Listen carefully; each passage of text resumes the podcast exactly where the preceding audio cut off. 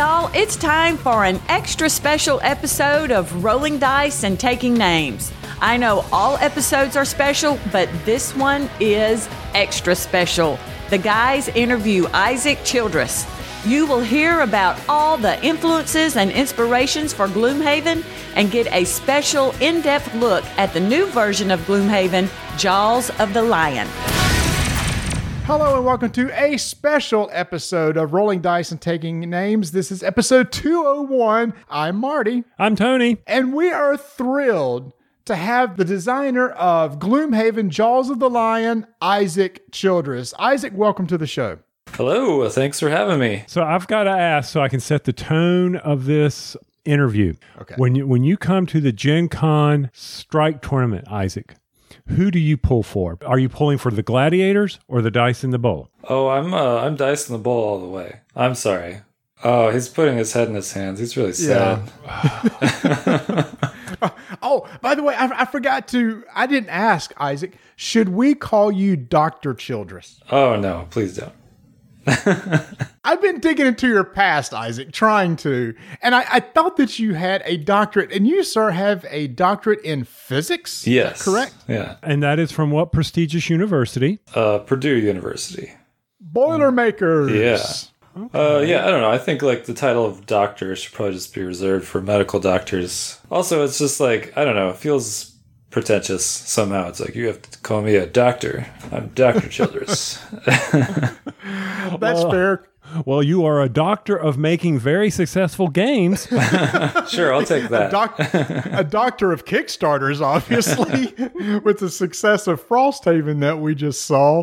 Uh, so, yeah, I cannot wait to talk to you about this, Isaac. And for those who may not realize it, uh, Isaac is the designer of the very popular game Gloomhaven. So, we're going to be talking to Isaac tonight about his inspiration for the game, leading up to a game that's just now getting ready to come out called Gloomhaven Jaws of the Lion. What exactly is it? You know, where did, how did it come to be and, and how is this different than the base game? But before we get there, Isaac, let's go let's go back. Let's go back All in time.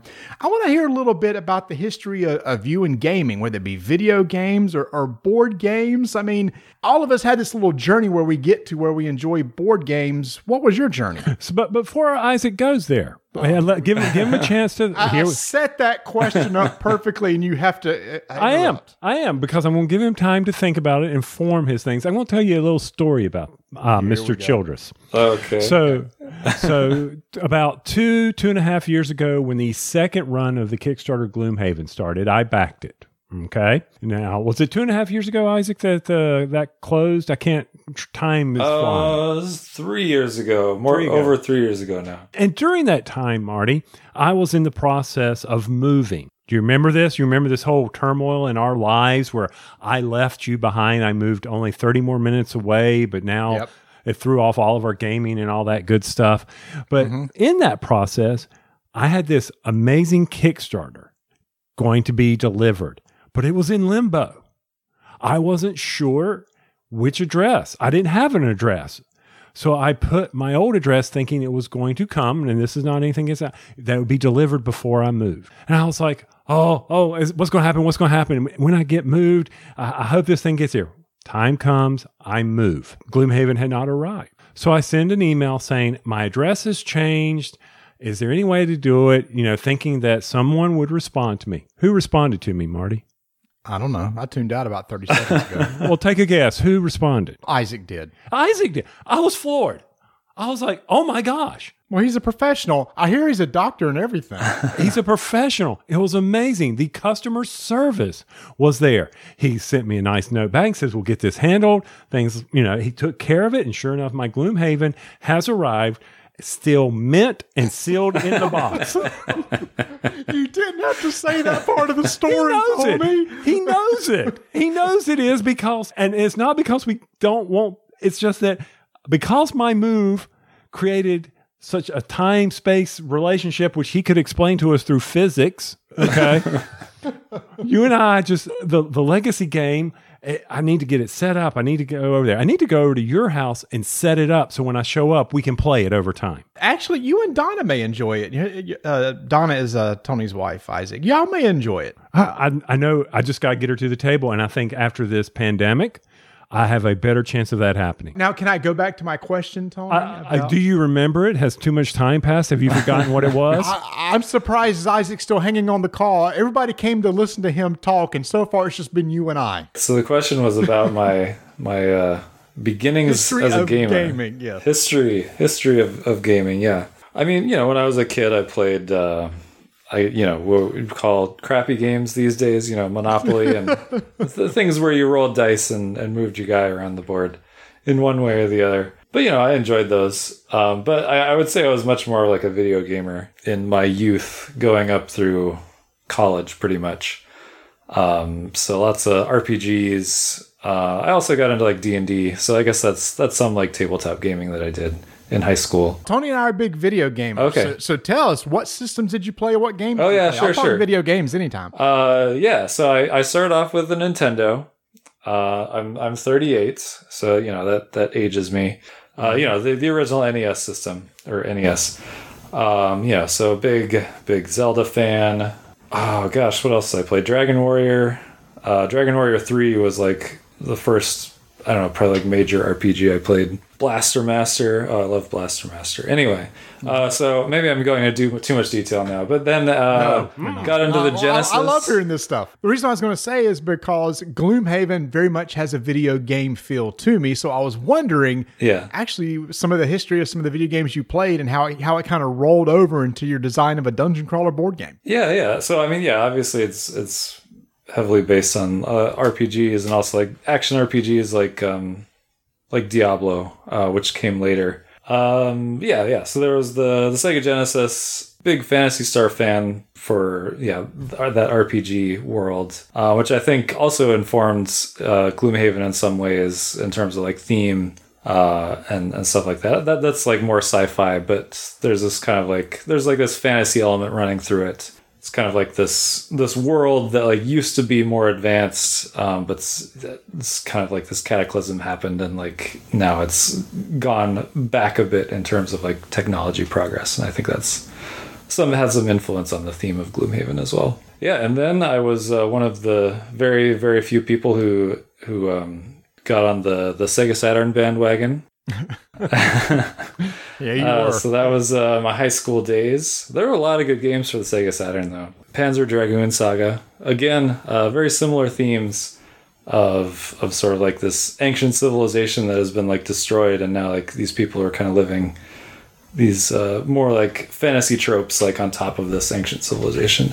Anyway, uh, and then at some point in there, probably before the Sega Saturn, I started getting into like computer games. So like uh, the Summoning was like an early RPG that I played, uh, and then and then Diablo and stuff like that sort of came while I was in high school. Uh, got really really into Diablo 2 uh, my senior year of high school, and then I went off to college um, where I experienced a lot more video games because I, I you know then had access to like a PlayStation, which had like a lot more games than my Sega Saturn did. So that's when I got into like Final Fantasy, um, stuff like that. Yeah, and then it just kind of exploded from there. Then there were then I started getting into board games. Actually, I think like in high school, I, I started playing uh, Axis and Allies with my friends. I had a friend who like told me like how awesome of a game this was. Like he had played it once with like his dad or something, and then I was just like randomly at a garage sale and like found a copy of it. Found a copy of that. It was like I found a, like all the Milton Bradley like Game Master series. There was like that and uh, Conquest of the Empire and Broadsides and Boarding Parties. Um, so I got like all three of those, and those were all like really interesting games. I mean, Conquest of the Empire is like pretty standard war game that had some like weird balance issues.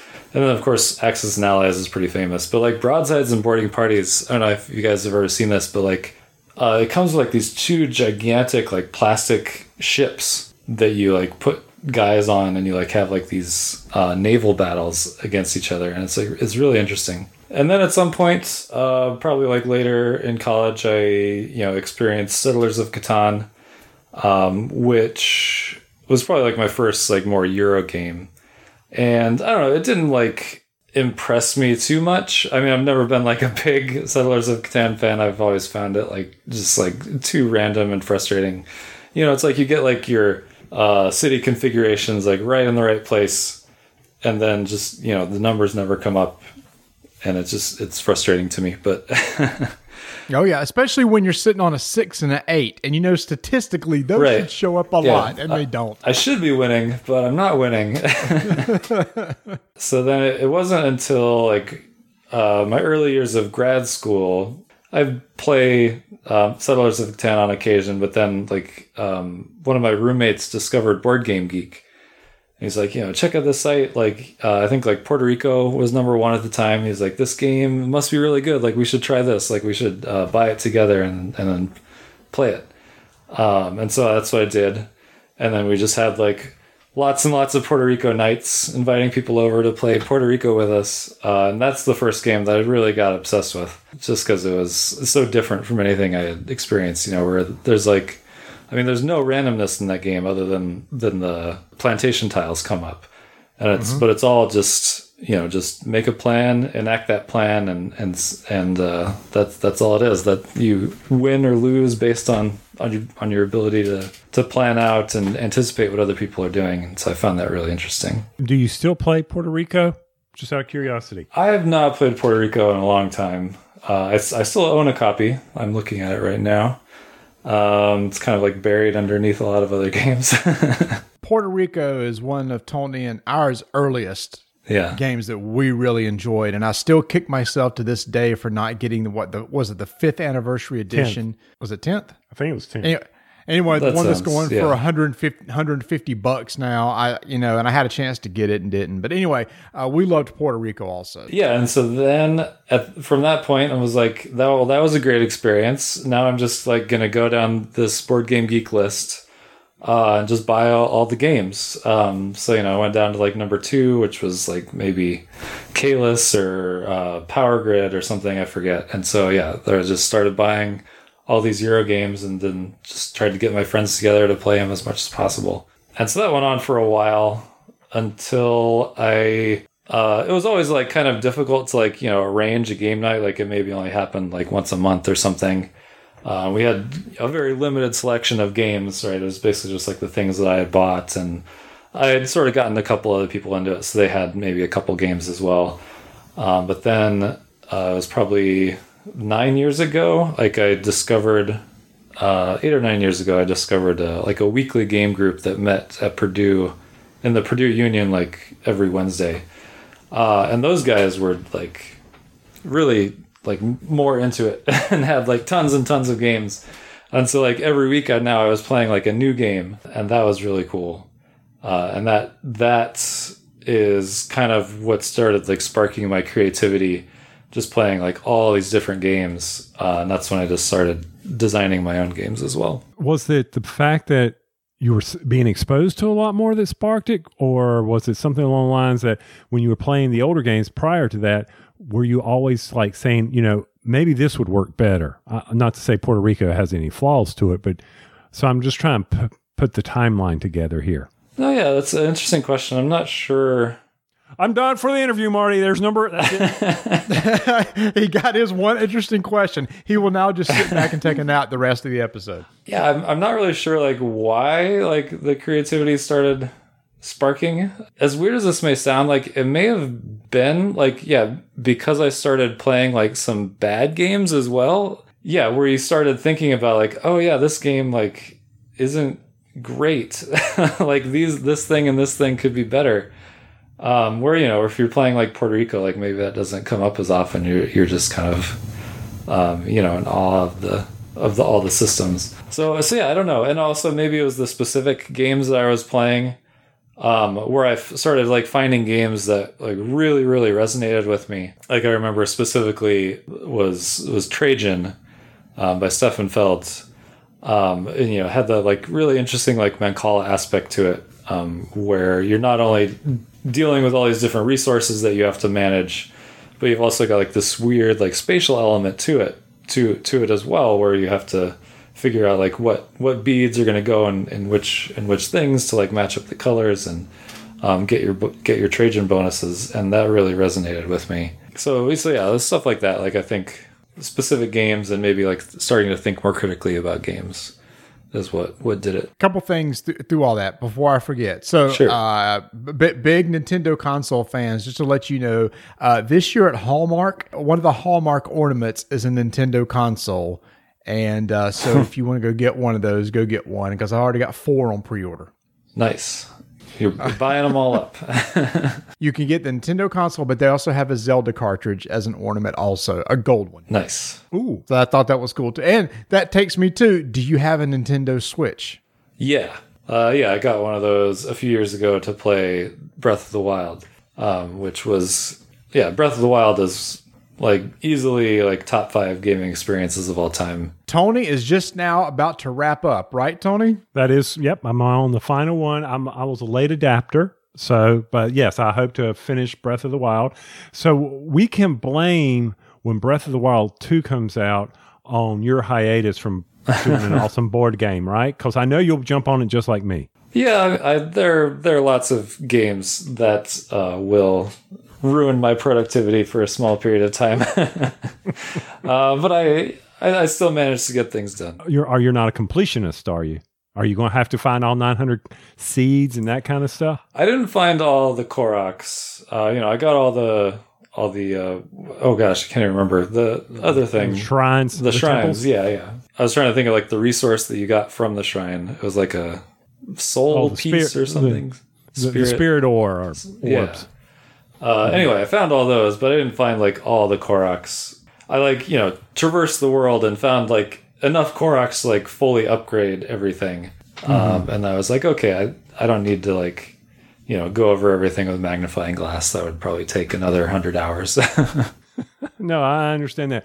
Now, it's no secret that if Marty and I had video games beyond what we did, which was a Commodore 128 in college, nice. it, it, we may not have gotten our degrees. Or if we had gotten into board games, like you were talking about, that may have extended our period at NC State. So just yeah.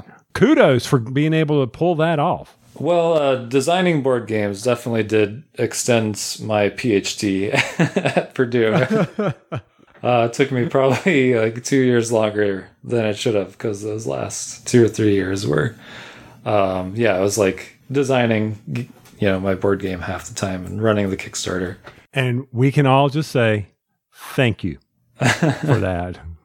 It's okay to extend it out. Thank you for getting that game developed or designed. Well, you're welcome.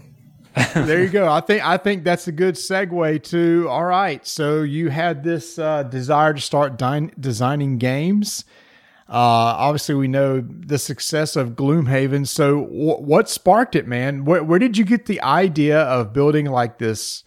Uh, get inspired to make a dungeon crawler game. This world, you know, the world building you had to do. So, how, how'd that all come into play? I've always been a big fan of dungeon crawls, and I think, I mean, that's partially because of the video gaming I grew up with. Um, you know, with Dragon Warrior and all that stuff. Um, know, RPGs have always been my favorite genre, just spe- specifically like fantasy RPGs. Uh, the closest analogous to that in board gaming is, is dungeon crawls, where you get your, your fantasy characters and you run around smashing monsters and leveling up and all that stuff. Um, so yeah, I've I've played um, you know like Mice and Mystics and Descent Second Edition, um, and some others, and then obviously like D and D and stuff. But like it was hard to like reconcile that with my love of like Euro games as well um, and you know my my desire for like less randomness in games and more like just decision making and and like success or failure based on your your ability to plan and everything like that. And you know because you play games like descent and it's i don't want to like bash on it too hard but it, it to me it just felt like a lot of just i'm not making any real decisions. I've just like there's a monster so i move towards it and i roll some dice to see if i do damage.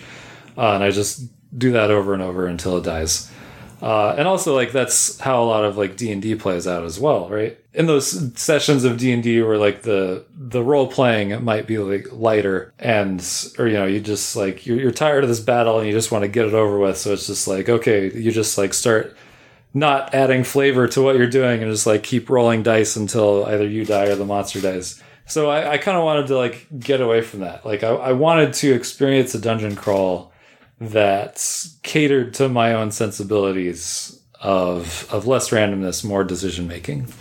Um, and so that's that's when I started designing Gloomhaven. Sounds like it all kind of melded together. You wanted to have a dungeon crawler with less randomness, but you already liked fantasy. So I guess you jumped in and said, "Well, I'm just going to make a fantasy dungeon crawler."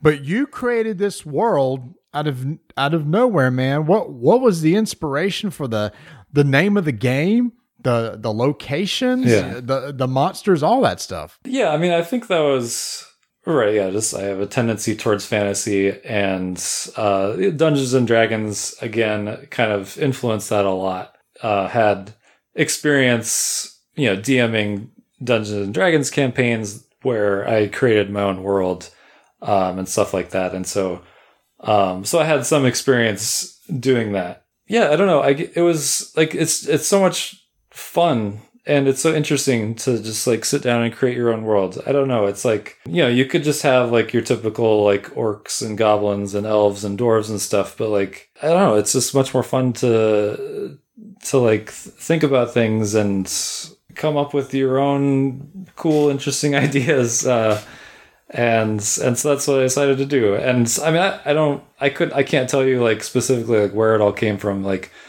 oh, you know, like the Inox is like this thing and this thing. It was just like I just like sat down one day and I started like writing this stuff out and coming up with um, you know different races uh, that would be uh, just kind of interesting to see in the world.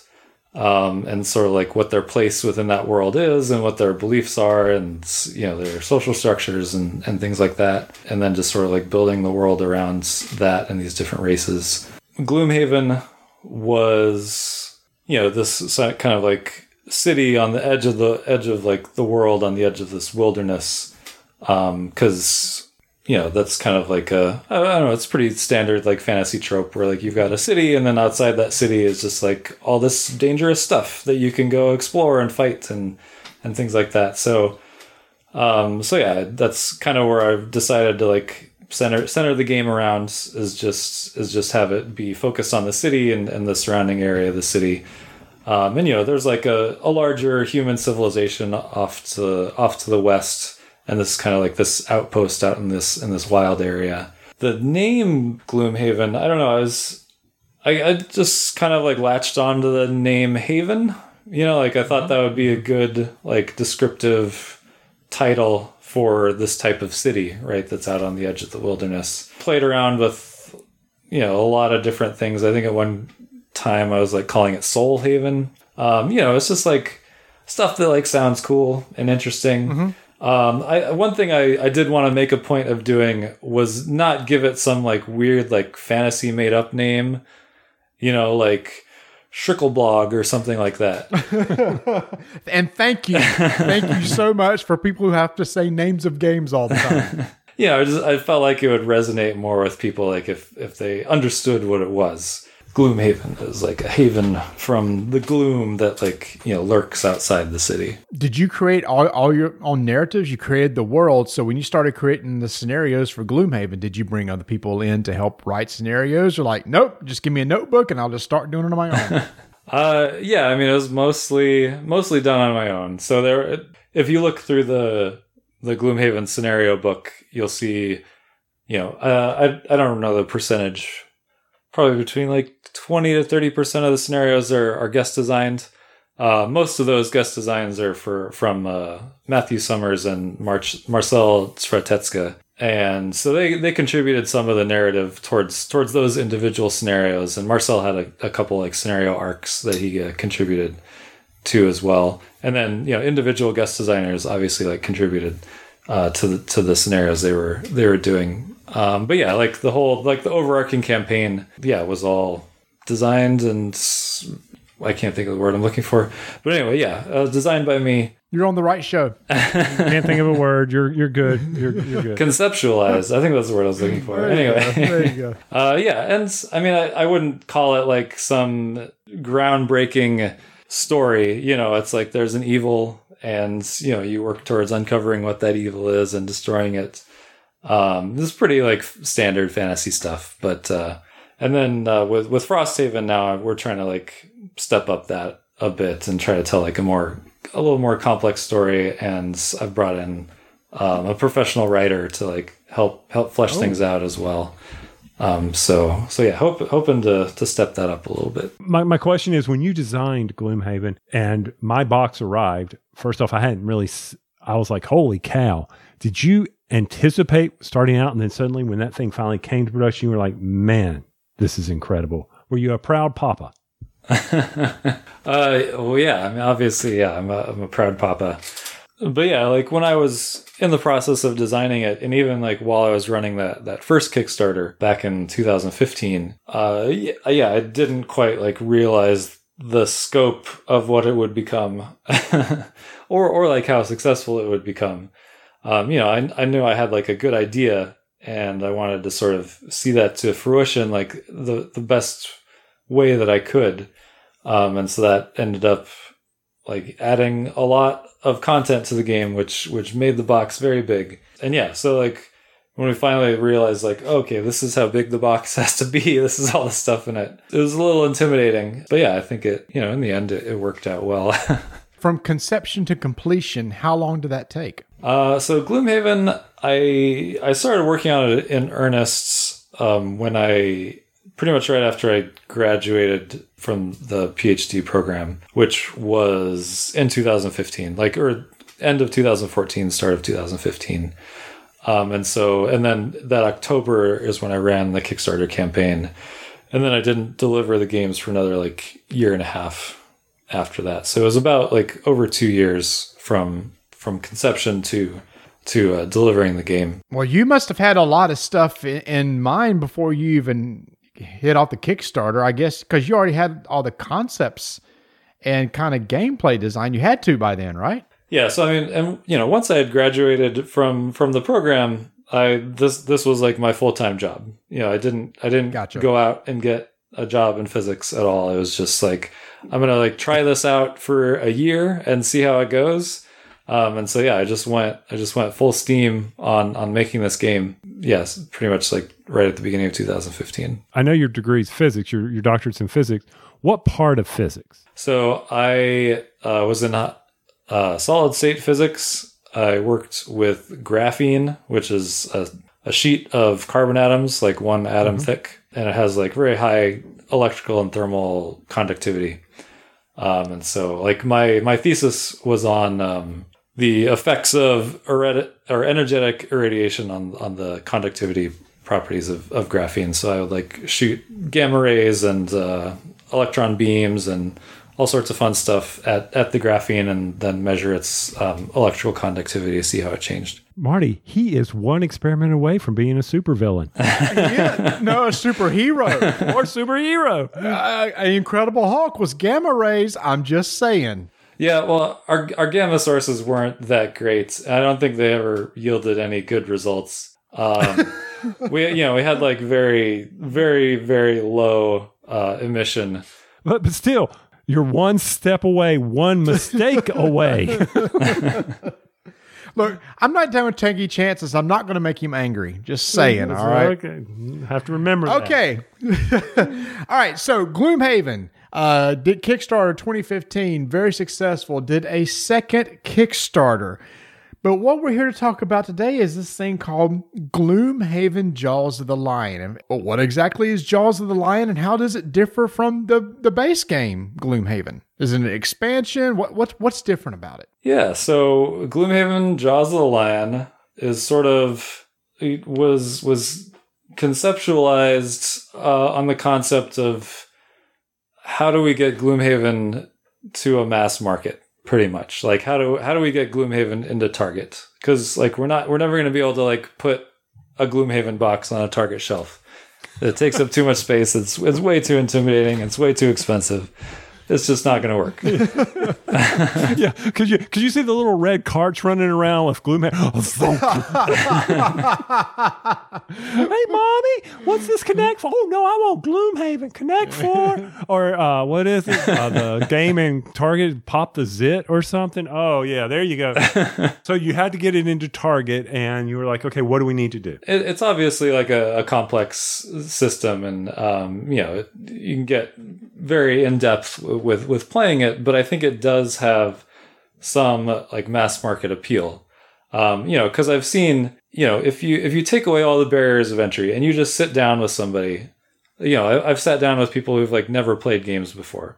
Right. And I, I just give them like their hand of cards for a, a character and you know just tell them you know you just you play two cards each round um, do the top action one the bottom action the other and like and they can pick it up yeah it was all about just like trying to figure out how to remove all those barriers of entry so that yeah a more uh, casual mass market audience could could pick it up and and play it and get into it you know have that experience and i you know because like it also has like Gloomhaven has this presence like in the pop culture world at this point, right? Where like just just random people that you wouldn't expect will be will tell you like, oh yeah, I've heard of Gloomhaven, I know what that is, or you know, I've never mm-hmm. played it, but like yeah, my my boyfriend's obsessed with it or something like that. Yeah, I think there's there was an opportunity to yeah get a product like that into Target and have people you know walk by the shelves and see like, oh Gloomhaven, I've I've heard of that, you know, let let me try that out. What were some of the barriers you removed? With Jaws the Lion? Sure, yeah. So as much as we could, right? So it's in a much smaller box. It's a fifty dollar price point. So those are like two of the big barriers of entry um, into into Gloomhaven,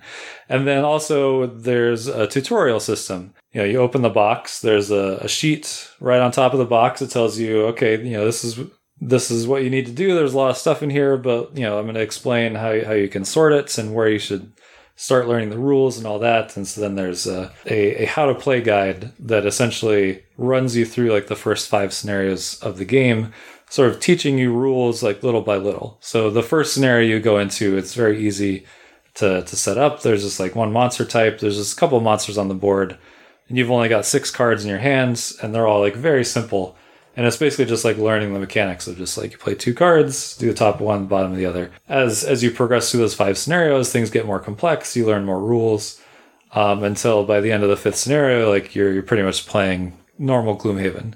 But you know, it hasn't been intimidating to to get into that. Um, and I think the other main thing was the the setup. Uh, that's partially due to like the giant Gloomhaven box, right? It's there's a million different components. You know, you punch it all out, and it's just like, okay, now what do I do? I've got tokens everywhere. Oh, I know, I know. Well, hold on, hold on. I know. You buy the broken token insert, which I have. oh, you've got the inserts, and you've got the game. You just need to you just need to do it, Tony. oh, I, I, I, do. I do. I every day I look at that box and I say, I just I got to do this. I, have got to sit down with Donna. You know, you can play solo. Yeah, and that was my intent. But I keep hoping that someday we will. We'll get to play it. Uh, but anyway, so yeah, the, the setup of Jaws of the Lion is, is much simpler. Uh, and the main reason for that is that we've put the maps uh, for each scenario within the scenario book. So you just open the scenario book up, and then there there's your map. You don't need any additional tiles or anything else. Um, you just play on the scenario book itself, and that reduces setup time uh, hugely. Before you move off this sheet, I, I, want to talk about this because Isaac. And those for you listening, the sheet he's holding up is the well, I'm starter. I'm getting ready to tell you what the is. Well, no, you, hush. You, I, I, was waiting, but usually this is where you go into me and interrupt me. So I just want to make sure. That's fair. That's fair. I have a copy of the game. And when you take the shrink off, the first thing that you're going to see on the very top is this sheet that uh, Isaac you referred to called Welcome to Gloomhaven. And this first paragraph here says, now remember, uh, imagine somebody, everybody that's listening, who doesn't know anything about board games. They were going to go into Target. They were going to buy Connect 4. Their kids are like, I don't know what that is, but that looks pretty cool. Let's get this. The dad finally relents, or the mom finally relents. Okay, we're going to get it. They open it. It's number one, this box, how much does this box weigh? I know you have to know. It's, it's crazy heavy. Oh, the Jaws of the Lion? I, oh, I don't remember off the top of my head. It's like f- four or five pounds, maybe. It's ridiculous. It's 50 bucks. It weighs the same uh, it's the same price as like Ticket to Ride. But the, Yeah. the comparisons are not even there with the amount of components in there. All right, so back to the sheet. The first paragraph says, and this will bet anybody who's seen to open it. Stop. Read this before you do anything else. there are more components in this game box than you may be used to, and it's important to make sure they are organized before you start to play the game. This sheet will give you step by step instructions on how to easily organize your game box and where to go from there so that you can start playing as fast as possible. And this next, this two page sheet literally walks through step by step of here are all the items in the box. You could take these, you move them off to the side. There's punch boards in here. You're going to punch these. You're going to take these zip bags. You're going to segregate these pieces into these uh, pieces. You're going to put them into the bags. You have a plastic tray, and it shows you where to put the different punch out tokens in that tray. You flip over, it says there's some other components in the box. There's character sheets. It walks through in depth detail. And Isaac, I specifically tried to put on the hat of somebody who doesn't play a lot of games, and I walked through each sentence and did exactly what you said. And by the end, well, by the end, there's this watch it played logo about how to play the game. Let's skip that. Basically, the game is set up at that point. And then you go, well, now what do I do? The Learn to Play guide has two paragraphs on the front that says, Welcome, this is what it is. We're going to start reading through this book. It says if you look for a yellow circle with an exclamation point, that means you have to do something. And between the Learn to Play guide, we'll have you jump back and forth between the scenario guide in this book that will teach you everything you need to know. We meticulously, uh, when Tony and I played, I did not look at the rules at all. I said, guys, we're going to walk through this book as if we were playing this game for the first time and never played a board game. And dude, you did an amazing job. Thank you you. did exactly what needed to be done for the target audience. I am so amazed at how well you made the barrier so low to this game, man. Huh, the target audience. I got that. that, that was totally on accident, but I'll take it. Uh, well, yeah, thanks. I, I, I really appreciate that. You know, we, yeah, a lot of work uh, was put into that. Um, so yeah, I really hope that's the, yeah, that, that, that helps people get into it. You know, when, when Gloomhaven came out, you know, I, I got a lot of people like telling me, you know, like, oh, this reminds me of, of HeroQuest, right? And I have like, I've, and they, you know, they, they tell me that they have fond memories of, you know, when they were a little kid, um, you know, their parents bought them HeroQuest, right? From, from the, you know, whatever store store you went to back then. I probably wasn't Target. And you know, just like kind of randomly, like their their parents bought them this, and then it ended up like totally like shaping their whole like gaming gaming lives. And and yeah, I'm like I'm hoping that Jaws of the Lion can be like that for for a new generation, right? Where you know maybe you just like randomly buy it on Target, um, and and it becomes like this you know great great experience that, that you get to have. It's so funny how soon we forget Toys R Us. Maybe that was it. that's that's true. But but to Marty's point, the the sheet, you know, you're right. Setup is sometimes when you open the instruction book and you encounter a component page and you list out all these components and then all of a sudden you encounter a setup page and then oh now it's time to play and yet you're flipping back and forth between all that that can be very challenging at times why do I know it succeeded? Because Marty was able to easily get into the game. And that's a success right there. and teach it correctly without any mistakes. And what I loved is, is at the end of the scenario uh, to say, okay, the scenario one's complete. It tells you what to do, and then it explains what to do with your characters. It's like, okay, great. Here's you're going to take your character sheets. You're now playing an RPG. You're going to build out your character. There's going to be some upgrade cards that you're going to have, and at the very bottom it says saving. Now, at this point, it tells you exactly there are boxes for each of the characters in the game, little tuck boxes, and it tells you what to put in each one of the boxes. And then you put them back in the little insert in the box, put the books back in, put the tokens in, close it up. Uh, next time you're ready to play, you open it up, you jump to the next page of the learning to play guide for scenario two, and start walking right through it. And again, it tells you how to unpack it and reset the game to everybody picks their character again and they keep on going. It is brilliant because the the next scenario adds some additional actions, some additional things that are on the map that wasn't there before. And that happens with every single scenario. So like you said, Isaac, after scenario 5, you know everything you need to know. Enjoy your journey. Right on. Boom, there it is. Done. uh, what did it take to get into Target? I've been talking to PSI, which oh gosh, I forget what PSI stands for. I could probably look it up. It's probably not important. Anyway, they're Pounds per square inch. You're a physics. You're a physics. oh, that's what it stands for. Anyway, they're they're um they're sort of I wouldn't call them like a distribution. Um, I'm getting into like a topic I probably can't talk about intelligently, but anyway, Welcome to Rolling Dice and Taking Names. I'm sort of a, a middleman between like Target and hobby board games.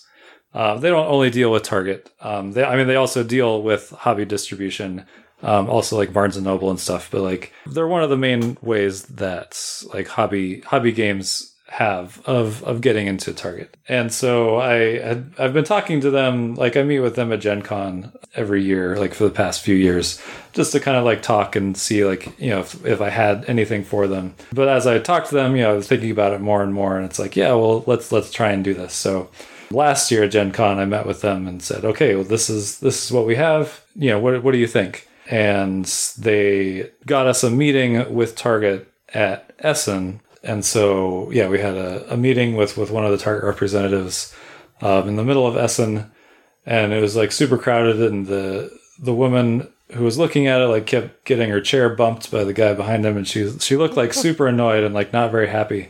And we're like, I don't know if this pitch went very well. Um, but but PSI, you know, could continue to like work on our behalf and, and talk to Target. Uh, yeah, and and so it was like this strange process where you know we're just just constantly getting like these updates from PSI about like how Target is feeling and th- they think it'll work and but they need like this changed and this changed and um, it just kind of like went back and forth through them uh, until until like we hammered out a deal. I, I don't know. I guess that's not very specific, but, but yeah, it was just like I don't know. P- PSI did all the work, and I just um, made the game and made a few adjustments. Oh, okay, so this is my vision of it after what you just told me. Isaac walked into the room. He approached the executive sitting across from him. He drops Gloomhaven down and says, This is the most successful board game out there, but I can bring this to you in a smaller, condensed version at a cheaper price that will outsell anything on the Walmart shelves. I think you need to do this. That's what happened, Marty. Yeah, I mean, we definitely did bring up our sales and you know our our critical reception and all that, and I'm sure that was a deciding factor. But it was in a secluded dark room and all these people sitting around in suits. Okay. Well, are, are we going to do that? So a, a dark room, there's ashtrays sitting on the table. Everybody's it's like a smoky room. No, no, no, no. That had been in the seventies. Isaac's too young for this. there, there, there was kale chips. Okay. Oh, okay, my bad. different, different crowd. Okay, is this a Target exclusive though? Uh, no, so they they do have a one month exclusivity. So pretty much uh, through all of July, they will be the only ones selling it. But then in August, we'll be going into normal hobby distribution. So that's when people outside of the U.S. will be able to get it. Okay. Wouldn't it be interesting if it's if it happens during one of their buy two get one free sales at Target that they always run for board games? Could you imagine that? Forty nine ninety nine for Gloomhaven, Jaws of the Lion, pick up a ticket to ride for forty nine ninety nine, and then bam, grab oh I don't know Europe or something. You're you're set. Yeah, we'll, we'll see. I mean, yeah, we've been talking to them now about different promotions that, that they can they can do.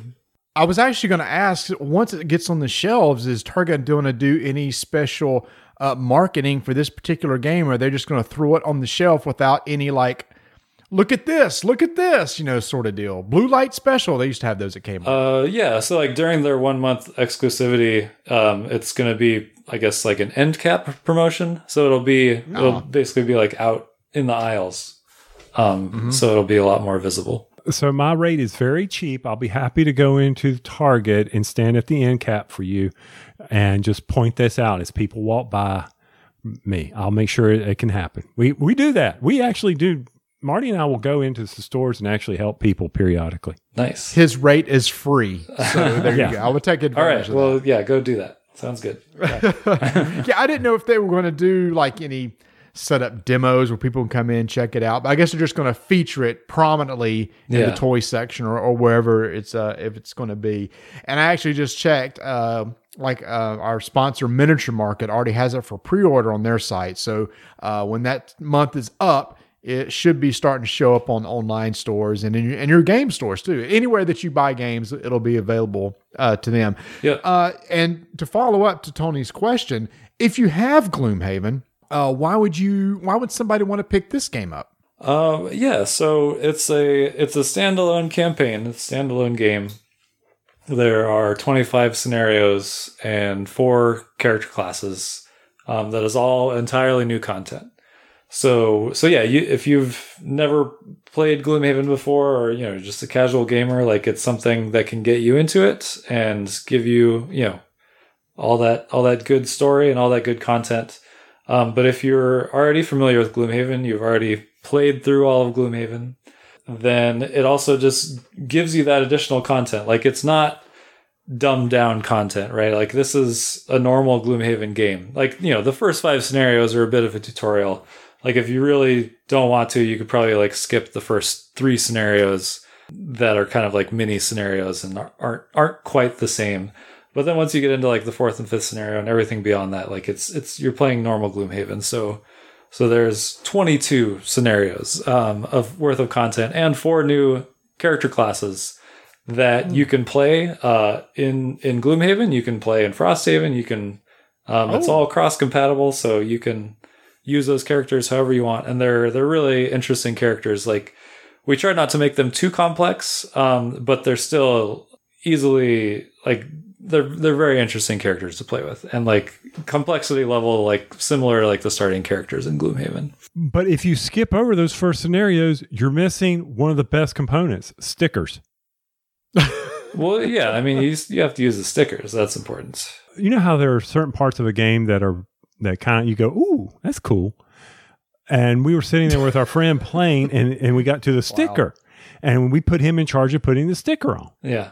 And he he's like, "Well, I got to put the sticker in B one or B two, wherever it was going." And he goes, "Eh, "This doesn't work. Wait, wait a minute. Oh, if I do, it covers it up perfectly. The artwork fits right on top of it." And then we did the next one, and he's like, "Oh, it fits right in there in that little square." and he was so excited about that, and I was like, "Look, give me that. I will see that." And I, I was like, "This is this is amazing. That's that's just neat stuff." I'm sorry. Well, thanks.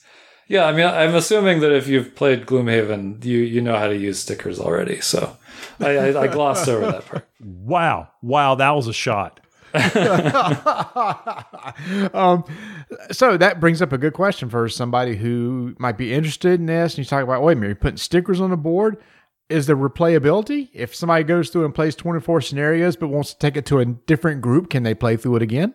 Uh, yeah. So I mean, the the the board itself is not reusable. Um, so you put the stickers on the board, um, and and that's that's you know the board is there to like just keep track of like what scenarios you have available to you. It's also just like more of a thematic thing to like give you more connection to the city and and the different scenarios you're going into and like what what that all looks like. Um, so if you wanted to replay it, you basically just like have to have some other way of keeping track of what scenarios are available, which is easily done with like a piece of paper and a pencil. Um, you know, it's not going to look as as pretty, but um, but yeah, that's the only thing that's that would inhibit your replayability. S- but I mean, I know I have know, for my Gloomhaven. I bought the sticker book, so that ca- you know to not to give it that replayability. The removable stickers, Mhm. yeah, um, we haven't done that for Jaws of the Lion yet. We we might. We're thinking about it. Um, so yeah, it's not available currently. We didn't even mention this. The four playable characters are beautiful miniatures. Yes, I don't know who did your sculpting, and I don't know how you hit that $50 price point with all, with all that, but those are nice miniatures in that game. Uh, yeah, it's that's been another thing we've been working on is is, is stepping up the, the quality of the miniatures. Um, and so yeah, really, I'm really happy with how how those turned out. Yeah, the sculptors Andrew Cotil Cotil, I don't know how to pronounce his last name, and Chris Lewis were the the sculptors for those. And yeah, they're really great. Now, all the monsters, they are cardboard standees. That's fine. But your little character uh, model is a white, non painted miniature. And I, mean, I was immediately looking at it going, Ooh, I think I need to paint this bad boy. So if you're into miniature painting, you can do that. If not, that is totally okay too.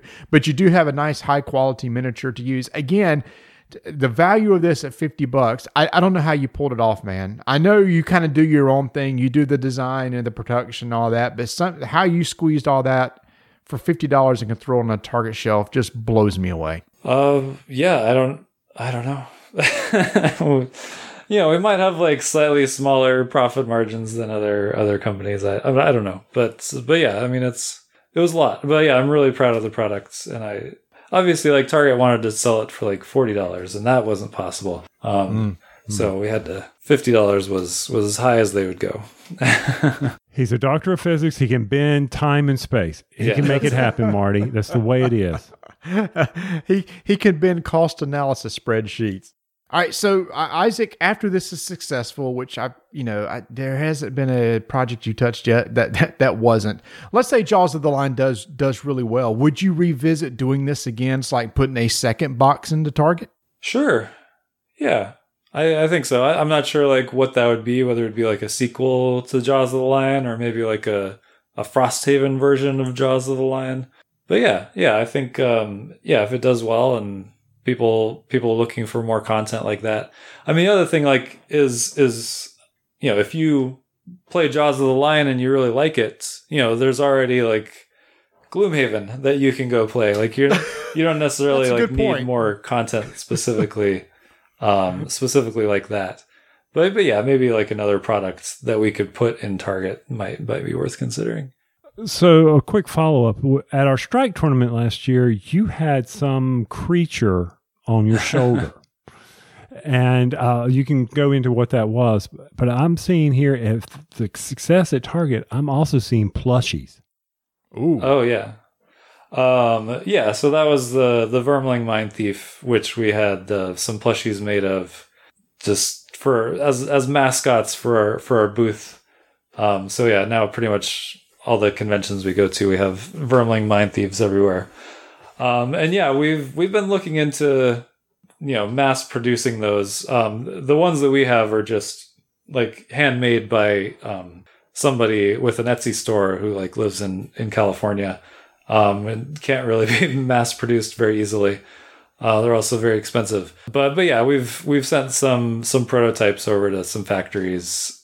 You know, so like a dumbed down down version of that would be cool. So like we're we're looking into it, but uh, don't have any progress yet to to talk about. You know, it, it sets the mood. You put it there near the game board. It's kind of like, oh, I don't know, an yeah. RDTN squishy acorn. You know, it, yeah. it helps you play. I mean, Roots has uh, plushies for all their all their mm-hmm, different mm-hmm, animals, mm-hmm. and you know those are really cool. Um, but yeah, like you know when we when anybody sees it at a convention, they're like, "Oh, I want to buy that," and it's like, "Well, we, you can't yet, but we're working on it." you, you, can't you can't have no, that. No, no. I what I think what I start doing is uh, you need to start have like people cosplaying as uh, Gloomhaven characters and stuff. I mean, there, there's a whole world here that you could that you can get into and play in. Yeah, well, I mean, we did that at uh, PAX Unplugged. Had uh, mm-hmm. had the the banner spear from from Frosthaven. That was really cool.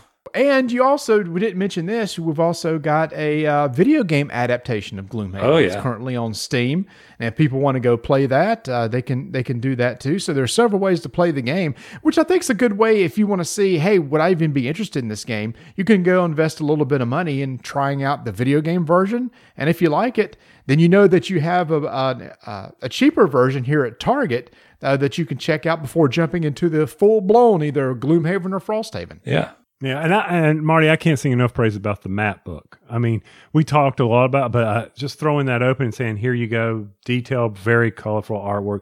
There's there's just a lot here. There's actually a supplemental scenario book that extends some of the maps so that you have two books that you can put them together to make a larger map. Yeah. So I thought that was a really good idea, uh, that idea too. So that way you're not limited to just a map on two pages. You have a second book that you can use to extend the play area. Yeah, I found uh, just having one one book was too limiting in the design process. I'm like, well, I will just have another book and you know slap it onto the side or whatever.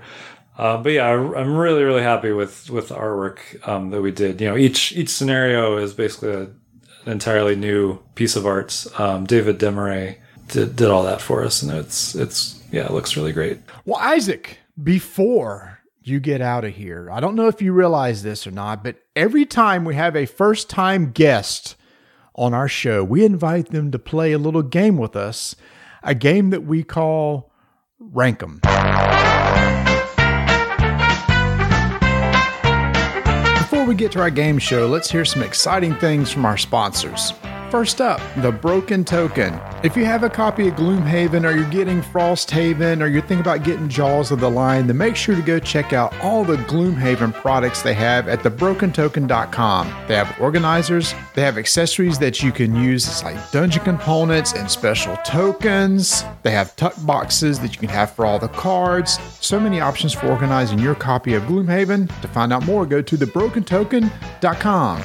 And if you want to go get a copy of Gloomhaven or maybe Jaws of the Lion in the upcoming months, go check out miniaturemarket.com where they'll be also carrying the game there. Make sure to sign up to their newsletter where you can hear about their daily deals and go and check their website every day to check out what new products are being released that day. To find out more, go to miniaturemarket.com. While many of us are trying to find more and more activities that they can do online, Portal Games has come to the rescue for us. They have just launched a Twitch channel at twitch.tv slash Portal Games US, where they're going to be doing regular content of streaming of games, showing some gameplay, talking to some of the people behind the scenes at Portal. And there's going to be a special PortalCon online, which is a live streaming English language event for all fans. They're going to stream live on the Portal Games YouTube channel July 10th through July 11th. There's going to be contest, gameplay sessions with designers, seminars, special guests,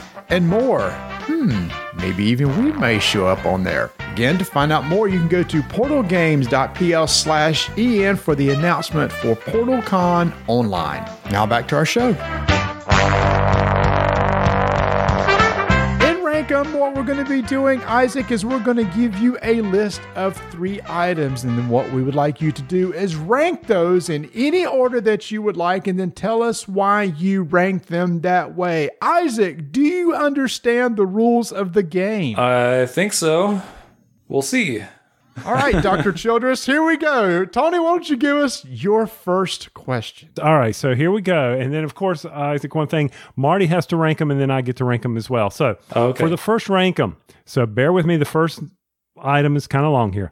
Alessandro Giuseppe Antonio Anastasio Volta, George Simon Ohm, or Gustav Robert Kirchhoff. Volta, Ohm, or Kirchhoff, the, those three physics guys. Oh, okay. that, that's what I assumed. You were giving me like physics names or something. I got it. And they're electric. Did, well, didn't the man just tell us he's about electric, electric stuff? Conductivity. kind of. um, I'll just rank those in alphabetical order, I guess. and and so you're saying you would go Kirchhoff, Ohm, and Volta. All right. oh, okay. Yeah. Oh my, I get. I guess Volta. Okay, so there. That's what various units of measurements were named after. I don't know. I didn't. I didn't do a lot of like history of physics. Oh, my bad. Bad, bad one. My bad. Isaac, It's sorry all- about it's all that. good. Uh, yeah, so my first one's going to be Kirchhoff because I have many fond memories of doing Kirchhoff's equations and stuff in electrical engineering classes. And then I will go for Volta, who volts is named after, and then obviously ohms is ohm, which is a measurement of resistance. So there's my order: Kirchhoff, Volta, Ohm. And I'm going to go Ohm for the Ohm's law, one of the first laws I learned in, for you know electrical engineering. Then Kirchhoff, and just like you said for the the equations, and then Volta. Just because it took me forever to get his name out as we do it. So I changed it up there. It's it's it's the laws. So that that is how I rank them. Marty, over to you. Dang it! Well, you went with a physics theme one too. I kind of did, Oh. but my, mine's mine's a lot simpler where everybody will understand this one. Here we go: electron, neutron, proton. All right. Uh, I guess we'll just order them by by mass. So, well, proton and neutron have similar masses. I think neutrons are a little more massive. I should I should really know that. I'm going to be embarrassed if I'm wrong. But we'll go electron, proton, neutron. So you went by mass. So electron being the lightest. Yeah. Yeah. Okay. All right. Uh, that's that was a good one. Nobody else would rank them by that. So, so kudos to that, Tony. Oh, I, I'm just going to do it based on the atom. You know, you, you see the electron and then you'll hit the proton and then you'll see the neutron. That's how I see it. And that's that's how I'm doing it. And, and one's got a dance. Electron has a was it the electron dance? It wasn't the proton dance. Anyway, electron, yeah, electrons proton, are neutron. that are moving. Oh, around. oh, the neutron dance is what Neutron. it was. Oh. Neutron dance, and, and Isaac can dance, so he could probably pull it off. I bet. I, I do not know what the neutron dance is. All right, so for me, I'm going to go by. Uh, I'm kind of a neutral guy. I like to keep balance, so I'm going to go neutron, and then I try to be positive in life. So then I'm going to try. Then I'll go uh, proton, and then I just try to avoid all negativity. So uh, uh, electron, and it's funny. I wanted to uh, mention this to you, Isaac. I, Tony and I is, is going to go back to uh, electrical engineering here, and we always heard this. So uh, when you were studying physics and you were studying about current, what path did you say current flows? Is it flow from positive to negative or negative to positive? Well, I mean, it's it's uh, I guess negative to positive. Yep. So in electrical engineering, I don't know if you know this or not, uh, we always treat every that's current. Electrons flow negative to positive, but we treat current flowing positive to Yeah, negative. it's like the absence of electrons, or It's called the holes. Yeah. We say which direction do the holes move? The holes move the gaps left by the electrons from positive to negative.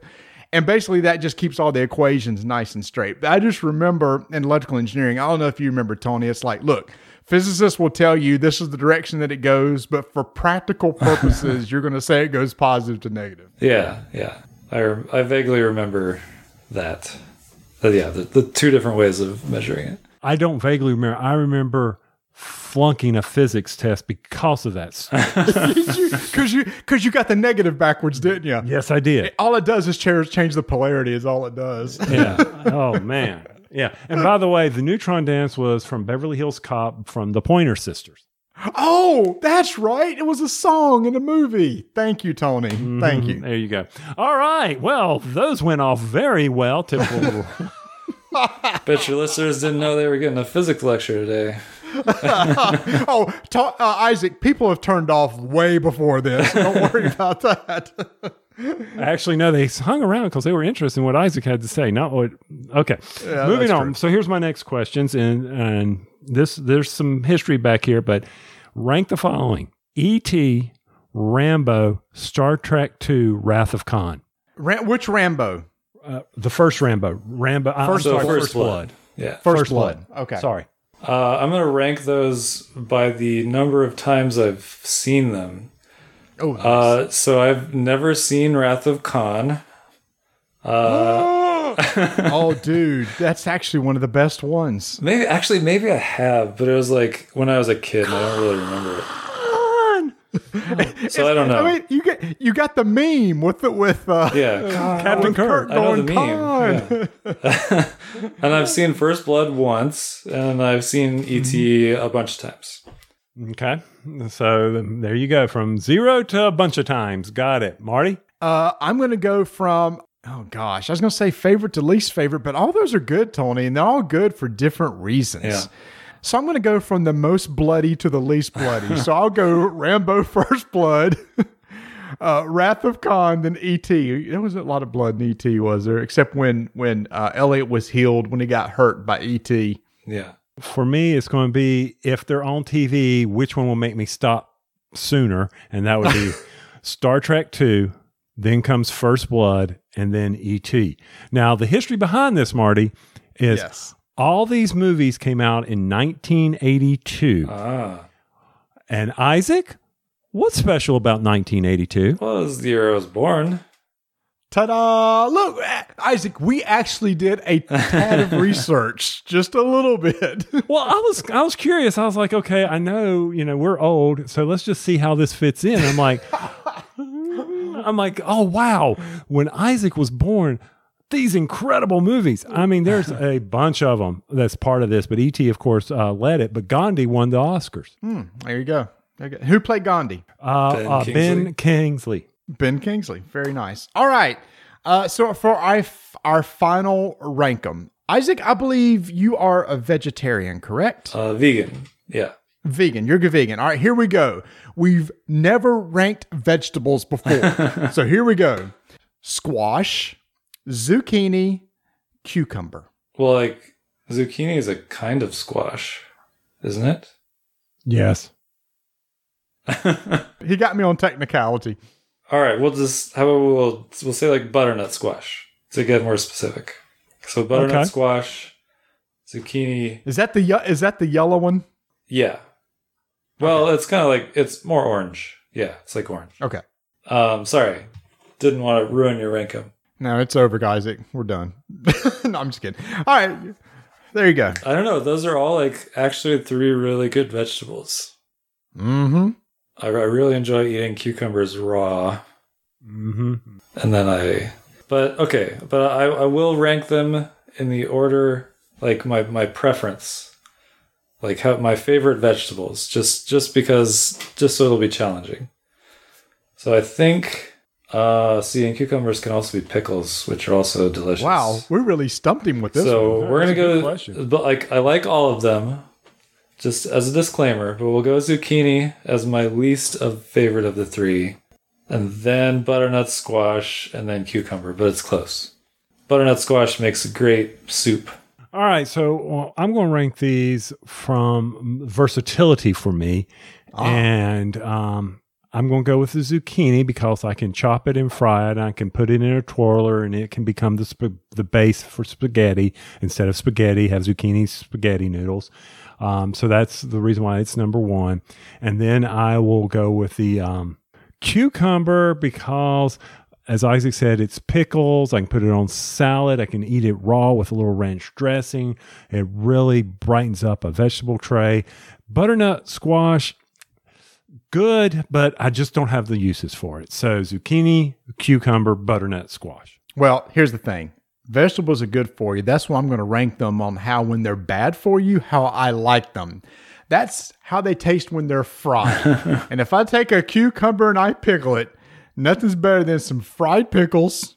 Next is fried squash, which I love. I've never tried fried zucchini, but I would. So there's my order cucumber, butternut squash, zucchini. Okay. Get some garbanzo bean flour, Marty. Throw some paprika in there. Get a, a little some pepper. Yeah. Toss it in the zucchini. Fry it up uh, in a light olive oil. Oh, so good. Now that sounds good. Well, for the first time uh, ever, we're trying to do a small garden in our backyard, and we planted some squash and cucumbers. So curious to see how that's going. Oh, a zucchini too. We actually have all three of those. So I'm curious to see how those. Curious to see how those will turn out for us. Do you do a garden there, Isaac? No, no, yeah, I don't do any gardening. Okay, so wait, what squash did you plant? It was was it like a yellow like summer squash? Uh, yes, whatever it's called. Now, hook neck, hook hook neck squash. I don't know. We just call it squash. And I just Oh my picture this. I picture. I picture this yellow vegetable in my head that I yeah, it's cut like up the and same. batter and It's fry. almost like the same size as a as zucchini, but it's yellow. Maybe a little, Yeah, maybe a little thinner on one end. Yeah, it's got a little bit of a bulb Yeah. and thinner on one end. Yeah. Yeah, it's got little spines to it, so when you grab it and you're trying to pick it, it, it kind of hurts. I mean, it's not as bad as okra, but yes, No. Uh, picking okra is horrible. Well, you see, you should have said if you were wanting to do fried, fried okra, fried squash, fried cucumber. Okay, pig. uh, okay, it was a horrible question. I admit it. I, I screwed up. All right, it's it's rare for me to screw up and rank them, but it happened. It's the first time ever. I apologize f- to Isaac for totally ruining the segment. No, no, it was it was great. We had a, we had a good discussion. No, no, we started on a bad note with some physics, guys, and we ended on a s- on a flat squash note. Okay. Flat squash. Oh, Isaac, before we let you go, we do have to ask you one thing that we ask every guest on our show, and that is, um, so what kind of mower do you have, sir? Oh, uh, I do not know. I, I do own a lawn. Well, I don't own the lawnmower. So I I rent the house that I live in, and so there is a lawnmower out in the garage that my landlord has provided that I use to mow the lawn. I could not tell you what brand of lawnmower it is. It's just you know standard non-riding gas-powered push mower. Case in point, people, two very successful Kickstarters, and the man still mows his grass. That's right. Not very often though. It's uh, it gets a little embarrassing sometimes. He doesn't have to mow his yard, but he still does. That's a guy who keeps it humble. The most successful board gaming Kickstarter in the history of Kickstarter, and the man will still go out there and walk behind a mower and mow his lawn. but, but Isaac, I mean, when you do that, I bet you are sitting there doing scenarios because nothing is as peaceful as a man with his mower eh, with his thoughts. Yeah, yeah, I, I get some thinking done. That's for sure. Oh, Isaac, it has been an absolute pleasure talking to you, man. It, I have loved seeing your success. This guy kind of came out of nowhere from a few years back, released this game on Kickstarter. It's like everybody wanted this game when it came out. And then you went from a really good first successful Kickstarter to relaunching it to a very successful Kickstarter It was hard to find for a while. That first Gloomhaven, Frosthaven comes out, just blows away all records. And now, for those people, it's like, that's still too much of a game for me. It's like, well, fine. Walk into your local Target, drop $49.99, and get Gloomhaven Jaws of the Lion and experience the same game that all these other gamers are playing right now. Amazing, man. Congrats so much for huge success. Well, well, thank you. Uh, yeah, it's been a, a pleasure talking to you guys. Thanks. I couldn't be happier with like all the success that that Gloomhaven has seen, and you know, I, I say it a lot. Like I have the best job in the world. I get to just design games and and be successful at it. So I'm uh, very happy. Wow. Uh, no, and we we also thank you for taking the time out of your busy Gen Con schedule coming to the strike tournaments. It's, I mean, contact Oh, us yeah. and say, can I can I come to the? Uh, f- Isaac, just walk in. You didn't need to contact us. We just, yeah, it's Isaac. Yeah, come on. We were, we were so excited when you're there. Yeah, to be honest with you, Isaac, I, I was really humbled a couple years ago when you emailed me and said, I, I didn't get a ticket. Can I still come? I thought that was really cool. It's like, heck yes, you can still come. so we love having you there as a guest. And before we uh, let you go, if people want to follow you on Twitter or find out more about you and everything like that, uh, how can they find you? Uh, sure. So we have a website, uh, cephalofair.com. And then, yeah, I'm also pretty active on Twitter at, at Cephalofair. And then we also have a, a Facebook page, Cephalofair. It's all the same. Uh, you just got to figure out how to spell it. and we're we're relaunching our, our website pretty soon here with a, with a web store. Um, but in the meantime, also like if you are, are interested in Frosthaven, you can still pre-order that by going to the Frosthaven Kickstarter. I didn't know it until today when I saw your website. Tell the story of the name of the company. I didn't realize this, and this is a good story. Yeah, so it was just, I, I you know, it was just a username that I had. Um, maybe like starting with BGG, um, Cephalofair, and I started using that name because I thought that it meant a headless ghost, which I thought was just like this cool, like weird word. Um, that like a, a friend of mine had had told me about, you know, years and years ago. Um, but I, I didn't realize that like I had misheard him or basically like I didn't spell the word right. And the word he was talking about was cephalophore, which is like P H O R E instead of F A R or F A I R, which is how I spelled it. So basically this is just like a made up word that kind of sounds like this word that I thought was cool, but I, I misspelled it. And, um, now it's the name of my company.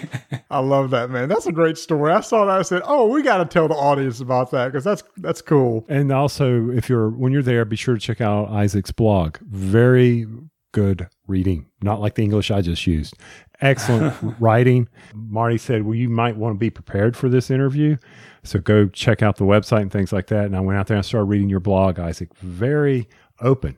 You know, this is how it is. And I love looking at your top 10 games. I love seeing Gaia Project on there. Oh, yeah. So that's uh, very, you and I have a lot of same taste in games. I think it's so interesting that a, a lot of these, you know, Lisboa, Feast for Odin, etc., are like really good, strong Euros. And, uh, but you came out with a very thematic game. Yeah. But I, I see your love of Euros in that game. But I love how you have mixed a game that is that is a little more deterministic instead of everything being just uh, set to a dice roll, but still has heavy theme. It's just just really good. And I saw Power Grid on that pile of them, and I thought that's why my ranking would be sweet. Ah, yes. oh, I was just gonna apologize for for ruining your rank 'em. I think that was that was all me, just not not uh, giving it the proper respect that it deserved. Oh no, no, no! It is quite all right, sir. And in fact, in fact, when I was asking my family about that, Adam or Vanessa, my my wife said, uh, "You do realize both of those are squash." I went, "Oh, well, they'll know." hey, he he should go back and listen to our Klaus Tau- Teuber uh, rank 'em. Isaac, trust us. The bar is, yeah, okay. but thank you so much for joining us, uh, Marty. Any final thoughts?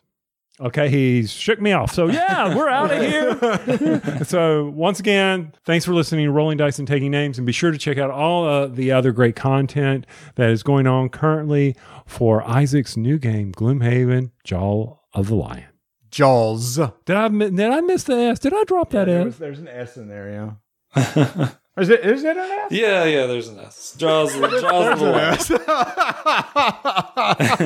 so, so Tom, are you going to take us out? That was that not it? Okay.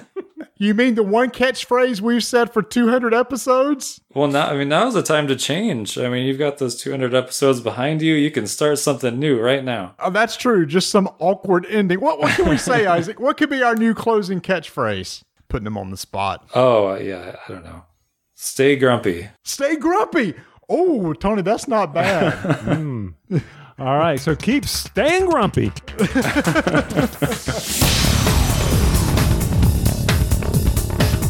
Thanks for listening, everybody. Jaws of the Lion is now available at your local Target, so go look for it now. And make sure to come back to our next episode where we have another interview with the special designer Justin Gary, the designer of Ascension and the brand new minis game Ascension Tactics. Plus, Tony and I actually got to play some games together.